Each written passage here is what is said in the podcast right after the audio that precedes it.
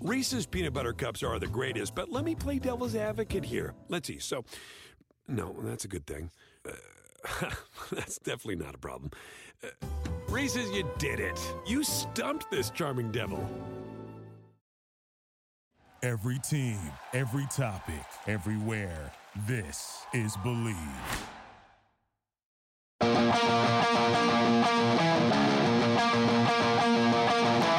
This is Lock It In, a sports betting show, part of the Believe Podcast Network. And now, here's your host, Cam Rogers. And let's lock it in with Cam Rogers. That's me. What's going on? This is the Believe Podcast Network. Very excited to have on Jared Smith, lead betting analyst at Pickswise, at Jared Lee Smith on Twitter, of course. You may recognize that name for all the fantastic gambling insights out there on Twitter, of course. Jared and I go way back. We have done many of on air opportunities together, talking golf betting and what have you. So, Jared, what's going on, man? Uh, not a whole lot. Getting ready for another exciting week of football. It's been a super entertaining month um, with the playoffs and obviously what coming, you know, coming off of Sunday's games and Saturdays, I guess, too. Um, I'm not sure if we can top that drama right. this Sunday, but I'm sure the NFL will have some curveballs in store for us uh, on Championship Sunday. The greatest reality TV show, the NFL. Oh yeah, I mean, 100%. absolutely. Look at the ratings from that Chiefs and Bills game last weekend. Hey, Jared, I want to start with your role at Pickswise. I've been following your content, your show, Let's Bet It, very much part of my gambling research. You do a fantastic job. Talk about your role there and working with such fantastic people. Yeah, Pickswise um, is, I don't want to call us a startup anymore because I think we've kind of grown out of that phase. But when I joined up this summer, it was still very much in the uh, larva stage of kind of figuring out content and moving over from. Um, so the, the history of the company is uh, Spotlight Sports Group, which uh, owns Racing Post did a very successful job uh, in the 80s and 90s, starting a, a publication and going digital uh, in London, and that's where the company's based. And and since then, um, have really started to make roots here in the states, especially over the last year or so. That gambling has really become this uh, immovable force, this unstoppable mm-hmm. uh, freight train of content here uh, in the U.S. And Pickswise is is the perfect fit for me because it's it's very uh, analytical and intellectual. Bet better is our hashtag, but also there's an element of fun and entertainment, infotainment, uh, as you will, wagertainment as it's called. And I think that kind of suits my style, which, you know, is very analytical, very intellectual, but also a little more light and jovial at the same time. So the match was there. Uh, my, my boss, uh, Dan Posner has done an amazing job putting our team together on Let's Bet It.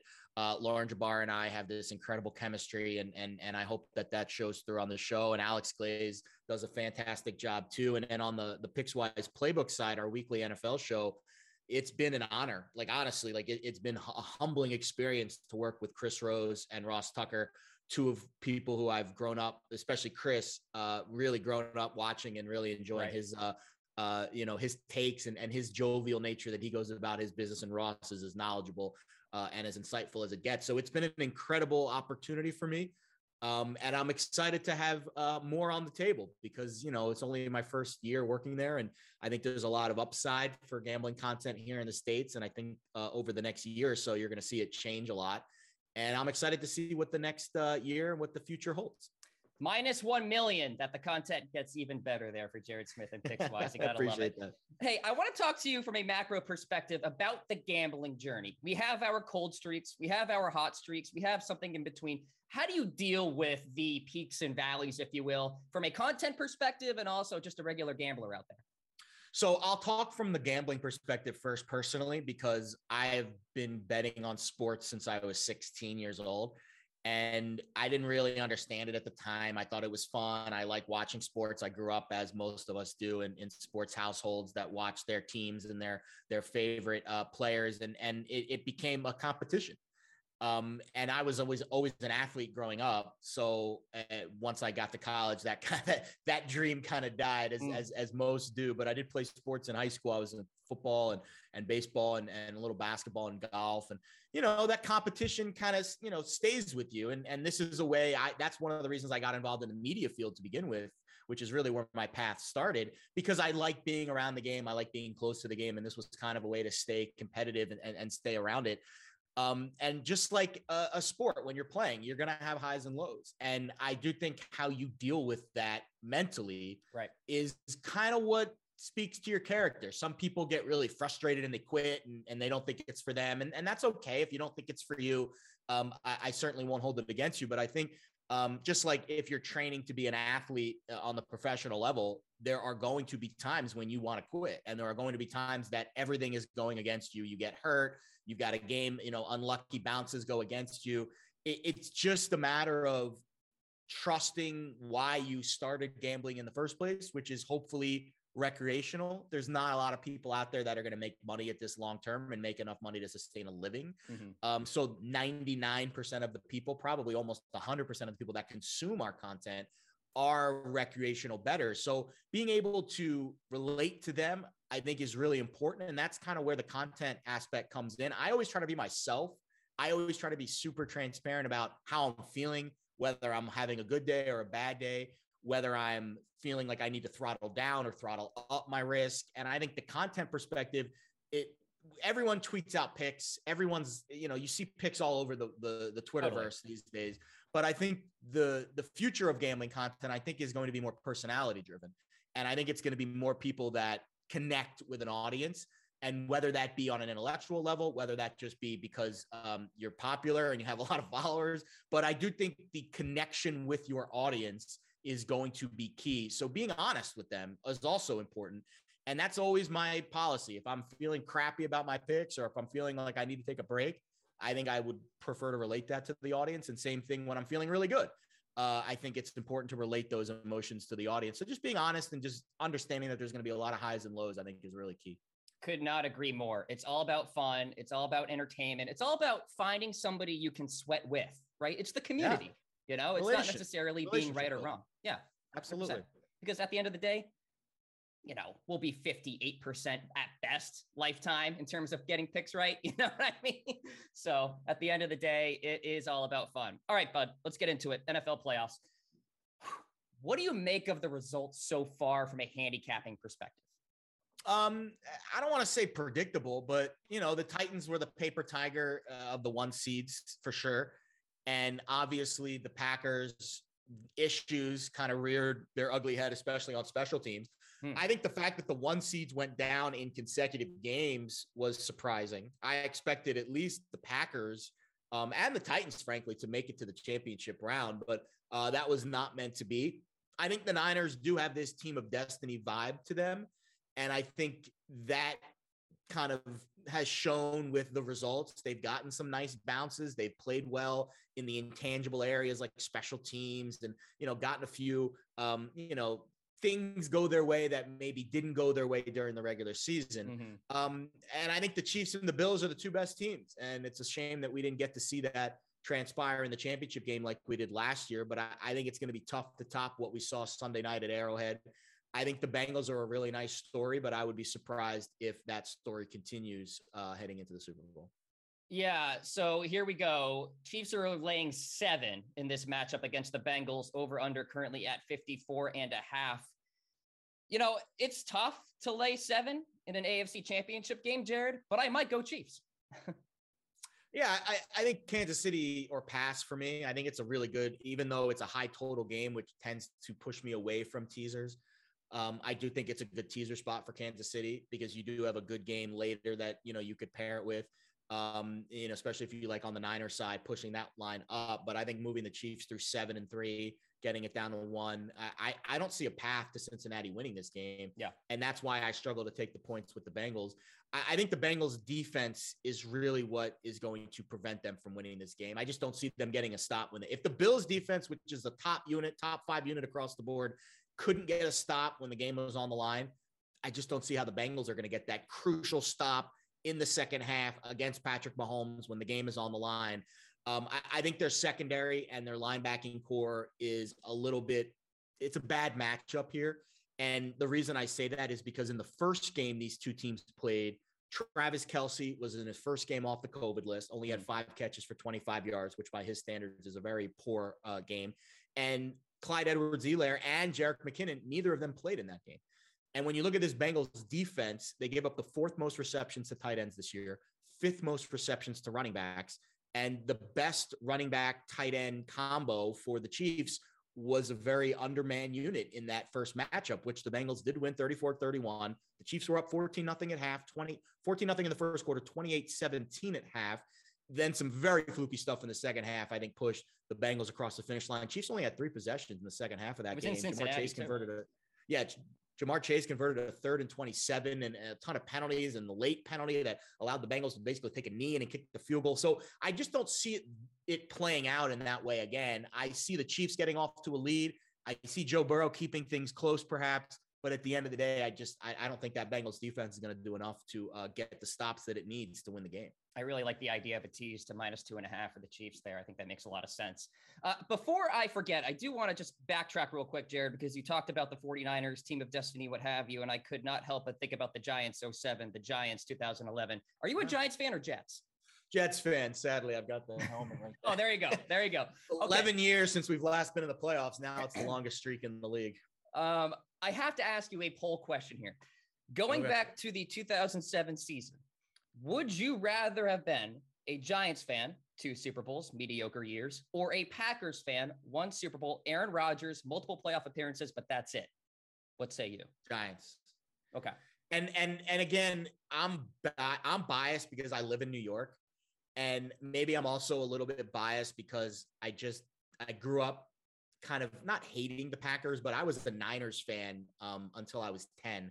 And then I got converted to my hometown New York roots. So I was a big Niners fan growing up because I was a big fan of Steve Young because I'm left handed. And so I love those Niners teams in the 90s. And that was always a big rivalry against the Packers. And the Packers had plenty of Super Bowls and, and you know, Brett Favre winning that Super Bowl during my, you know, uh, comeuppance in, in my childhood. But take nothing away from those great Packers teams and the ones with Aaron Rodgers, but there is something different about winning in New York. And again, maybe that's just because I'm biased because I've lived here my most of my life and I've seen how bad teams are received. And there hasn't been a lot of success in, in this city over the last decade. The Yankees were the last championship back in 2009. And there's just something, you know, and, and, and the Giants too, excuse me, in 2012. But there is just something about winning in New York that is different. And so I would lean Giants there. Okay. All right. You know, it comes down to whether you want the rings or sustain success, but not quite getting there. I mean, it's kind of a weird paradox. Eli's great too. You yeah, there you go. There you go. Eli's the best. Uh, putting a bow on this AFC Championship game here, Jared. Your best bets, any props? What are you at with the total here? Your thoughts? So I, I, did jump on the over very early on. Um, I, I, released a column on uh, Pickswise on Monday, Okay. And um, I grabbed the over at 53 and a half. I, I think that's where I'm leaning. But now that it's up to 54 and a half, I think it's probably going to close 55 based off of, you know, some of the early uh, public money that's coming in on the over as well. To me, that's where I would probably pivot back to the under. And I, I, I just, I'm, I'm weary about going over big totals in playoff games. I know the Bills Chiefs game just flew over the total, but let's be honest. If uh, Josh Allen doesn't convert that fourth and 13, um, which was the touchdown pass to Gabriel Davis, I think that game stays under. Hmm. And um, I, I, think overall, the Bengals defense is going to go into this zone shell and they're going to make Patrick Mahomes dink and dunk. And that's why I think the receptions props for maybe the running backs or the tight ends, maybe a touchdown prop for Travis Kelce would probably be my best solo bet on this game. But really, the teaser to the Chiefs at one is to me the way to play it because yeah. you get Kansas City money line for the game basically, and I just don't see them losing this game. What is the line if you do tease it to minus one, Jared? Do you know? Um, so if you do, so the teaser that I locked in um, this week is uh, Chiefs minus one, Niners plus nine and a half. Okay, and I got minus one twenty um, over at DraftKings. So I think that's that's the way I'm going to play it. I think for the teaser this week. Yeah, I like it. So official pick, you're going Chiefs over Bengals outright. Yeah, we'll go. The we'll, we'll we'll give out the teaser as the official pick this gotcha. week. So then the Chiefs minus one over the bank over the Bengals. There you have it. All right, NFC Championship game, man. Rams and 49ers. Rams are laying three and a half. Over under at 45 and a half. Let me ask you this. How much stock are you putting into the six game win streak for the 49ers? Is volatility going to come through at some point here? I, am putting a lot of stock into it. Um, Shanahan just owns McVay, and you know we've heard that on every media outlet this week. Oh, they you know they won a bunch of games again. Uh, why? That's what I always ask. Why are the 49ers such a bad matchup for this Rams defense? And I think um, I was reading a Pro Football Focus article this week that laid it out very nicely. Eric Eager, one of the better uh, analysts for them, um, gets credit for this. So the Rams defense runs the most pre-snap motion, hmm. especially in the secondary of any team in the NFL. They try to disguise their coverages. They play a lot of zone, almost 80% zone, and they've a lot of a lot of pre-snap movement. Well, the Niners are a really bad matchup for that defense because the Niners run the most pre-snap motion of any offense in the NFL. So it's kind of this cat and mouse game between Shanahan and um, you know the Rams defense and it just seems as though kind of like in blackjack where the you know the dealer gets to you know hide their card until the last possible moment when you have to decide whether or not you're going to hit or you're going to stay um, the, the the niners offense kind of gets that last lick because they're the one that gets to run the play and the rams have to adapt to it. So both of these teams are going to run a ton of motion pre-snap and maybe the rams are going to make an adjustment this week but from what we've seen in prior matchups that pre snap motion on the Niners offense tends to make the Rams defense a little bit unbalanced. And this Rams defense, which again plays a ton of zone, they don't play a lot of man, they don't defend the run that well. And they're kind of built to defend against these great passing offenses in the league. They're great on the edge with Donald coming up the middle a little bit, and you get Floyd and now Von Miller, and they're great in the secondary with right. their corners. But at the linebacking level, at the safety level, which is what you really need to defend the run, they're not that good. They're not a very strong run blocking, run defending team. And the Niners, again, are kind of the change up to what these traditional high octane passing offenses have become in the NFL. So, as good as the Rams have been and as solid as they are defensively, this is a bad matchup for them. So to me, I do think I put a little stock in this winning streak because I do think at their core, the Niners are the kryptonite for this Rams team. I'll tell you what, the 49ers have that physicality. The offensive line is great in run blocking. And as long as Jimmy Garoppolo doesn't screw it up, they can win this game outright. Now, if only. And you feel like it's going to happen. He almost gave it away against the Cowboys. So it's like, do you think it happens this weekend, Jared? I mean, I don't know. I just I can't get there yet because of him. I, I understand, and that is definitely um, going to be the reason why a lot of people don't get to the window on the Niners this week. The counter argument is say there are throws that will make you pull your hair out, and that could very well cost them the game. But if you look at the stats, the Rams have only allowed nine or more yards per attempt twice all season long. Both games were against the Niners and Jimmy Garoppolo. Wow. There is just this kryptonite that the Niners have against this Rams defense. And again, maybe this is the game where Donald and Miller and Floyd just get after Jimmy G and maybe disrupt that shoulder becomes a thing. Who knows? Obviously, it's an NFL game. Anything can happen when they kick the ball off. But if you're looking at the stats and you're looking at the previous trends and, and angles to this game, there is something about Jimmy Garoppolo that just you know, uh, addresses this defense really, really soundly. And when I look at what the numbers tell me, it's hard not to want to take three and a half points with a team that on paper matches up very well against this Rams defense. Right. So three and a half. You like that, is what I'm hearing. Yeah, and again, the teaser leg, and and that's why the teaser is calling to me this week. Sure. Um, because we get the Chiefs at a money line price, and then we get the Niners from three to nine or three and a half to nine and a half. And, you know, I think they can win the game outright. But even if they don't, even if they fall behind early, what have we seen Sean McVay do with leads in this not only postseason, but also against the Niners in week 18 when they were up 17 nothing? They get conservative and they go away from their early down passing game, which has been the success of the Rams offense, and they start pounding Cam Akers in a line of scrimmage. It didn't work against the Bucs. The fumbled snap and the fumble by Cooper Kupp and the Cam Akers fumble certainly didn't help. But let's be honest, the Bucs were already kind of trending that game back to a tighter margin even before those fumbles and those uh, missteps. So I think getting nine and a half with the Niners uh, in a teaser is, is just a really attractive way to play this game. I really like the Jared Smith teaser special here. Minus one, plus nine. I might have to bet that after this show. Love it. Anything else on this one? Totals, props? What are you looking at? Yeah, the total ticked down a little bit. You know, this is the third game between these teams uh, this season, so that would lend you to believe that it'll be a bit of a tighter affair. Um, I would not take last weekend's results on the Niners offense and try to carry them over into this weekend. Right. That was a very strange game. Um, multiple drops in the first half. George Kittle dropped an, a wide open catch over the middle. He's probably still running if he catches that. And honestly, I thought Jimmy played relatively well in that game. He had a few quackers, few, few, few, few, few duck balls that probably could have, should have been intercepted. But I think the Niners offense um, probably a little undervalued in this game because of all the matchups we talked about. So the fact that the total ticked down from 46 and a half to 45 and a half is a little surprising. Um, and if it continues to move down, especially to that key total number of 44, mm-hmm. 51 and 44, those kind of total numbers, those key numbers I look at, those are the first and the second most landed on totals in the NFL this season. So if that total continues to drop down to 44, which I don't think it will, but if it does, then I will be on the over in this game. But I think at 45, it's probably a no play. Props wise, really tough to uh, gauge in the props market. Deebo Samuel's rushing prop has been an interesting one, but I think the market's finally caught up with that. It's gone up from 28 and a half in the Cowboys game. It was in the mid 30s against the Packers. Now it's at 40, 41. It's probably a stay away there. Um, and and I think George Kittle is a guy that I would look to in the end zone if they're going to still give me two to one on his touchdown prop. Right. Um, to me, that feels like a play. It was a play for me last week. I thought he probably catches that that that first half one and scores, but didn't end up working that way.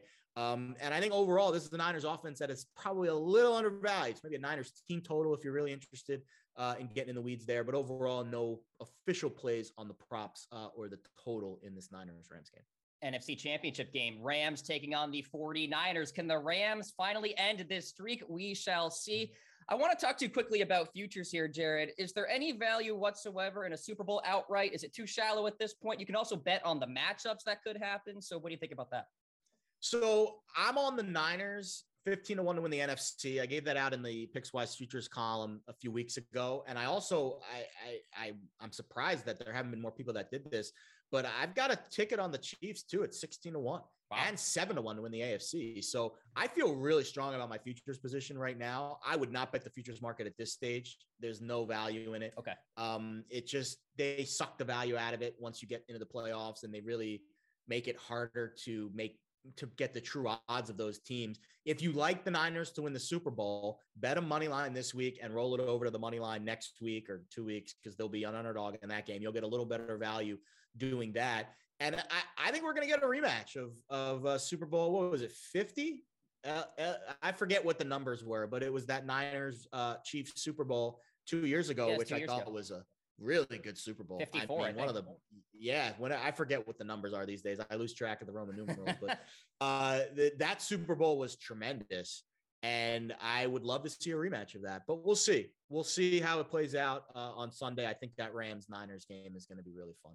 You're a busy man this weekend, my friend. I appreciate the time. Jared Smith, lead betting analyst at Pickswise. Use the handle at Jared Lee Smith on Twitter. What's coming up this weekend in terms of content, my man?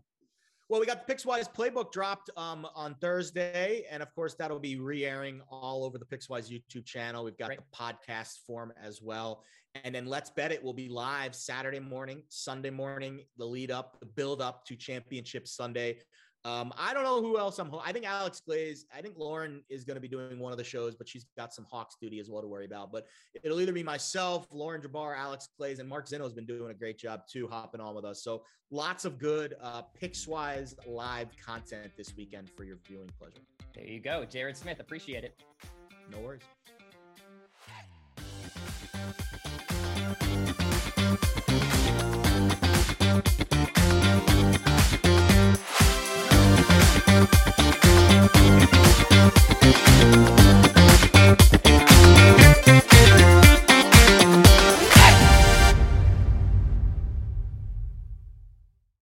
Reese's peanut butter cups are the greatest, but let me play devil's advocate here. Let's see. So, no, that's a good thing.